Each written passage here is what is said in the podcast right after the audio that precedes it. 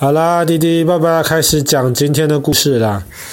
那爸爸其实很喜欢看书，虽然现在因为有你们两个，然后平常工作很忙，爸爸能够看闲书的这个时间越来越少。但爸爸在讲这个系列的故事的时候，我们也讲过几本书，比方说我们讲过爱尔兰的这个凯尔经，我们讲过以色列的这个死海古卷。那么我们今天讲到南韩的时候，我们要讲到南韩的一个国宝，也是世界文化遗产。它基本上是一套书，叫做《八万大藏经》。为什么叫八万？八万的意思主要是因为它它是八万多个木头。它是在木头上面刻出来的，八万多片木头，那么这每块木头大概重三公斤到四公斤。那什么叫大藏经呢？大藏经其实是这个佛教正典的这个通称。嗯，它其实有一点像是，比方说我们知道基督教的正典是圣经，可是圣经其实不是一本书。圣经其实是六十六本书放在一起，那么大藏经是类似的这个概念。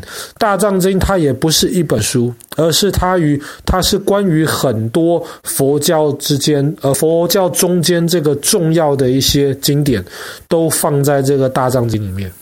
只是大藏经跟圣经很不一样的地方的是，圣经基本上内容都是一样的。那你翻译可能不太一样，但是内容基本上全世界都是一样的。那么大藏经呢？它每个国家、每个时代有不同的大藏经，因为比方说像那个韩国，韩国的大藏经跟中国的大藏经就稍微有一些不太一样，有重复的内容。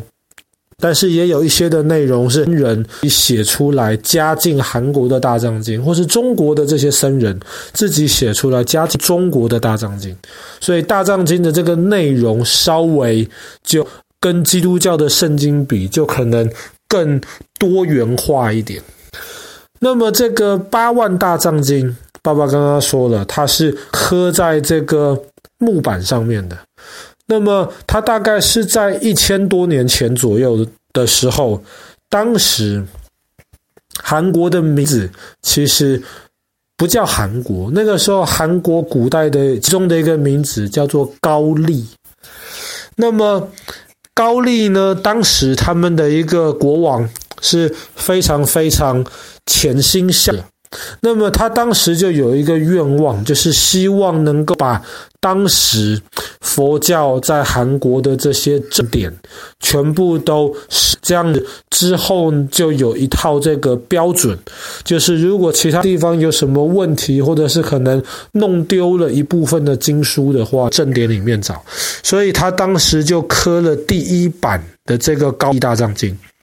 可是呢，这版高丽大藏经后来在蒙古人他试图侵略韩国的时候被破坏掉了，所以后来在蒙古人离开之后呢，接下来的这个国王他又决定不行，我们要重新刻这个大藏经，因为第一版已经不见了。所以后来呢，这第二版重刻的这个，就是我们今天说的这个高丽大藏经，或者是这个八万大藏经。那么刻完之后，一直保留在今天。这个木板不是随便的木头就可以刻的。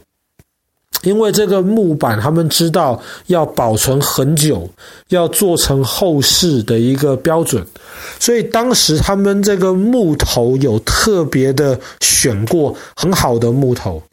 那么这个木头砍下来了之后呢，还要泡在海里面三年。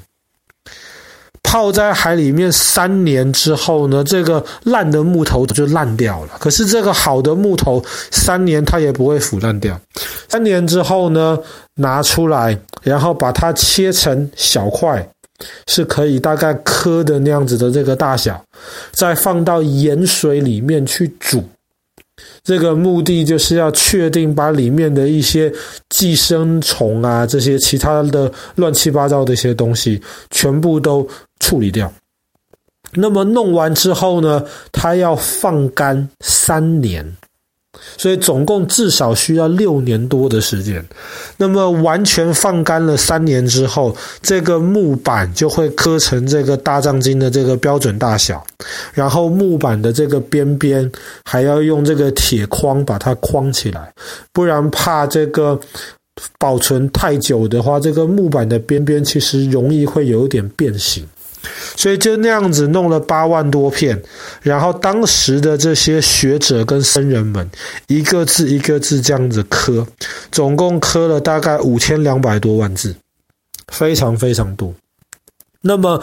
编缀这个高丽大藏经的这个是非常非常大的工程，它对于当时的韩国而言，基本上就有一点像是当时中国明朝的时候编《永乐大典》那样子的感觉。那么有国外的历史学家推测，当时编这本高丽大藏经这套，而不是这本，这套高丽大藏经，它。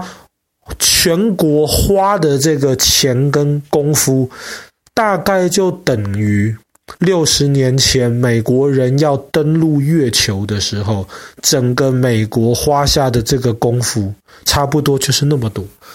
所以当时的这个韩国的这个国王是非常非花了这么多钱，然后这么多的精力套高丽大藏经。那么弄出来经书之后，要保存在哪里呢？那么本来是保存在一个地方的，可是后来呢，当日本侵略韩国，爸爸说的不是过去一百年这个日本侵略韩国，爸爸说的是大概在五百年前。那么爸爸之前曾经故事的时候讲过明良海战。还是陆良海战，我忘我是讲哪一个了。那么在那个时候呢，基本上日本人就是进入了韩国，后来在明朝的帮助之下，把日本人从韩国土地赶走。在那个时候，为了怕这套高丽大藏经被毁掉，当时就赶快把这一套经书搬到其他地方去。那么后来当。韩国打赢了之后呢，日本人离开了，他们就决定在今天韩国南边的一个地方盖一个寺庙，叫做海印寺。那么海印寺就来好好的保存这八万多块高丽大藏经的这个木板。那么这个是大概五百年前的事情了。但是当时的人可能都没有想到，在五百年后，高丽大藏经被保存的状况还是非常非常好，好到什么程度呢？好到这一整套经书非常完整，基本上没有什么损坏的痕迹，除了在五十年前，有一些科学家，他们用五十年前所谓的这个最先进的这个技术。当然，你会想，五十年前的科学当然是远远的比五百年之前的科学要进步多。可是他们用这所谓的先进的技术，盖了一个非常好的这个温度或是湿度都是非常固定的一个房间，来保存这个高丽大藏经。可是保存进去之后，没几个月就发现有些经书开始发霉了。这些专家就吓一大跳，赶快把全部的高丽大藏经再搬回到那个海印寺里面去。那么一直到今天，过了五十年来，也没有听说哪一本经书在海印寺里面有再发霉的情况。那么为什么经书在海印寺里面可以保存这么好？那五百年之前盖海印寺的这一些建筑师跟工程师，他们当时花了非常非常多的心思。比方说，因为这些木头的经书最怕潮湿，所以他们就特别盖在山上。然后这个寺院的门口还特别不对着，就是山下会吹上来的风，还要避开那个风。这样子能够让经书在一个比较干燥的地方，然后他们储存经书的这个四个建筑物，它的这个地板其实都是经过特别的处理过，里面还塞满了这些木炭啊、盐啊跟沙子，这些东西都可以帮忙吸水。那么，整个收藏经书的这个建筑物是没有暴露在外面的天气当中的。